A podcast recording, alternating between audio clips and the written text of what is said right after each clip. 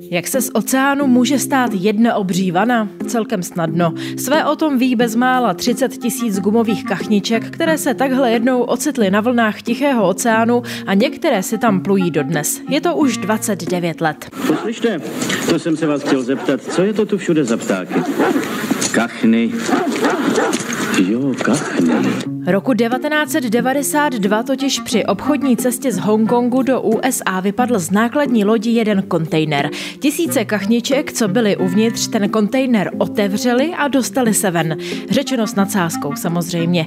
Mořské proudy je pak začaly odnášet do všech stran a některé tak doplavaly do Austrálie, na Havaj, jiné zase na Aljašku a nejlepší plavci připluli i do Skotska. Byli zkrátka všude, proto se začaly zaznamenávat přesné nálezy a kachničky dost pomohly vědcům pochopit mořské proudy a navíc také zvýšili povědomí o plastovém odpadu. Oceánografové tak mohli předpovědět, kam se další členky plastového hejna vydají. Ovšem tenhle kontejnerový tým, který se rozhodl pro dobrodružnější život, neměl v partě jen kachničky. Byly tam i zelené žáby, modré želvy nebo červení bobři.